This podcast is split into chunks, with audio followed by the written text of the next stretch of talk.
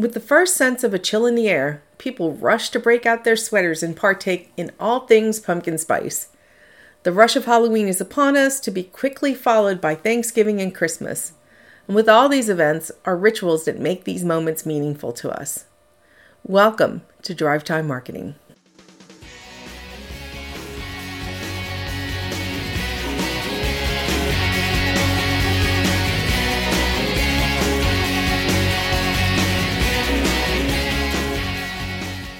Welcome to Drive Time Marketing. Tips, tricks, and tools to take your marketing to new and profitable destinations. Crossing your fingers, blowing on dice, knocking on wood, and wearing lucky clothing. These are among the rituals many casino gamers employ in the hopes that good luck will be theirs. We have seen more than we can ever have imagined, but some rituals can do more than ward off bad luck. Some rituals have the power to create strong bonds. Lately, I've become all too aware of rituals, as two of my dear friends lost parents and another lost a brother. And if you're in the casino industry, you're likely going through some annual rituals of your own, preparing to attend probably the largest gathering of executives. I mean, we attended last year, but it was a little different, right? Some of what we always expected might have been missing. But as I've spoken to many, I can see clearly that the old rituals are back in play. Ceremonies, weekly, monthly, or annual events, rituals can have an undeniable effect on your brand and loyalty from customers, employees, and other stakeholders. If you're trying to create a healthier community, a ritual could be the tool you need to create a sense of belonging and familiarity. As human beings, we're creatures of habit. Routines provide us with a sense of security and stability. The word ritual can conjure up primitive, mystical, or sacred ceremonies. Still, rituals are an essential part of our lives, such as brewing a pot of coffee every morning, or cooking a huge Thanksgiving dinner once a year, or the way we mark life, weddings, Sweet 16, or quinceañera celebrations. In New Orleans, one of our more significant rituals is Mardi Gras. As revelers, we return to our spots to catch our favorite parades. We have parade clothes that will surely find the attention of riders. We go to lunch on the last Friday of the season at numerous historic restaurants that have hosted these gatherings for almost 100 years, sometimes more. And for some, we end the season with an Ash Wednesday Mass at the St. Louis Cathedral. Rituals provide us with a sense of belonging to our families and our communities. It doesn't take much thought for you to remember a ritual in your family that always brings a smile. Brand rituals could offer customers and employees the same sense of belonging to your community. As operators and business owners, we are continually setting patterns of behavior we hope will build loyalty. Done with intention, you will build loyalty. Rituals are not exclusive to large brands. Low-cost and mass-market brands adopt rituals to stand apart in the market. Perhaps it's the need to add some differentiation. And in a veritable sea of slot machines, a distinction is undoubtedly the goal of every casino brand marketer. You may have participated in some of these rituals without even realizing it. Did you get or give the first kiss after the countdown to a new year? Or perhaps you prepared a pot of cabbage and black-eyed peas on New Year's Day to guarantee a prosperous new year. As children, we all know we need to extinguish all of our birthday candles in one breath. Otherwise, how will we get our wishes? Whether it's a day at the beach or Cinco de Mayo, you can't deny the ritual of lime with your ice-cold Corona beer. It has become such an unspoken expectation that drinkers simply consider it the way it is. This ritual makes them feel like insiders because they understand the right way to consume the beverage.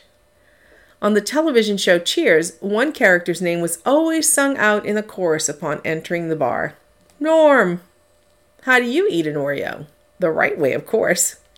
Chances are you twist and separate to get to the yummy cream filling first, or there may be an equal chance that you go for the dunk in a cold glass of milk. Either way, yours is an emotional, sacred ritual you likely grew up with and are sharing with the next generations. Dunk or twist, eating an Oreo has become more than a simple consumption. Through consistent marketing, the manufacturer took this everyday routine and turned it into a meaningful ritual and manifested an eating event. The pour of a Guinness is another classic example.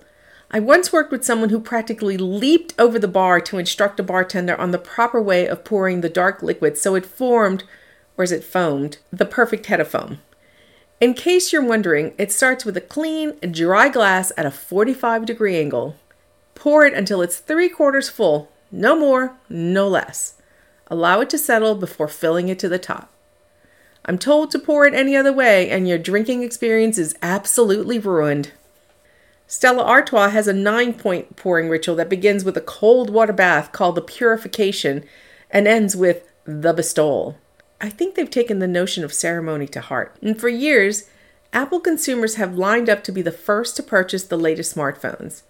Apple encouraged this ritual, making the first buyers feel special by limiting the initial supply, to the bane of all of us who preferred to wait and order online. And some claim Hallmark invented some holidays to further emphasize the ritual of card giving for special events. Hey, break me off a piece of that Kit Kat bar. I definitely need a break. Rituals can also be a key element in how we engage and retain team members. Elaine Wynn used to send cakes from Freed's Bakery in Las Vegas to the directors on the team. I was so surprised to find it on my desk, and then I was told she had done that for years. It was a personal ritual Elaine had created to further enhance the bonds she had with her employees. She was also a master at the Final Four bracket, by the way. Disney cast members receive service pins, and depending on how long they've been with the company, each pin is coveted because it's distinctive for each year and gets affixed to their name tags. It's a form of recognition that's visible to both the cast member and the public. When I started working at the Isle of Capri, I discovered a long-standing ritual of distribution of logo wear that happened each quarter that employees loved. They would never face the dilemma of not having a thing to wear. At another operator, pens were given for specific years of service. When you saw it on your desk, everyone knew what it meant. Rituals signal a shared sense of purpose because they're potent drivers for the culture. Thus, they should be nurtured and reinforced. When Howard Schultz returned to help Starbucks, he recognized the need to ignite a passion in each employee. Every new hire would take part in a ritual tasting of the store manager's favorite coffees. It was a ceremonial experience that reinforced the values Starbucks held dear to their culture. But there are also silent rituals that can build or destroy employee engagement, such as where and how executives take their lunch and dinner breaks, or how they stroll the back of the house. It can be how a new employee is handed off to their department or how changes are communicated. So consider a close examination of these unspoken rituals. If you had a chance to read our post on Talk Triggers, and I'll include a link in the show notes, you'd find some of this very familiar. I believe rituals must have a few common elements to stand the test of time and truly become part of your brand. They have to be consistent, relevant, specific to your audience, entertaining. They have to assist in adoption, and they need to be shareable. By definition, rituals consist of a series of actions performed and according to a prescribed order. Consistency. And the goal is to bond your target audience to your brand, so rituals must be connected to both. Relevant. Disney guests may love to wear a pin with the number of years they visited, but chances are your audience may differ in their motivations. So find the unique triggers for each audience and curate the experience for that. Make it specific to your audience. And remember, as casino marketers, we're in the entertainment business. For other brands, I would typically advise them to make rituals enjoyable, but casino brands need to step it up a bit. No one likes feeling like an outsider. Your rituals should be easy enough for first-timers to take part in while creating an extraordinary experience each time it happens, assisting in the adoption. And if it's not on social, it never happened, right? So make sure people will want to talk positively and share with their friends and families. Rituals are often derived from existing behaviors. They should involve the customer or whoever your target is and create personalized experiences for them. Above all, they must be repeatable. The best rituals start very organically but will stick when leadership is seen modeling it. Sustaining it over time will require fine-tuning as changes affect the business. As an example, high fives, which were seen in many companies, obviously changed with the need to be touchless. Jackpots. They're at the heart and soul of many of our slot floors, but cost-cutting and technology have curbed this great moment, saving celebrations for big jackpots only, and often not much celebration. These capsule parties can be created as multi-sensory experiences that anyone can participate in.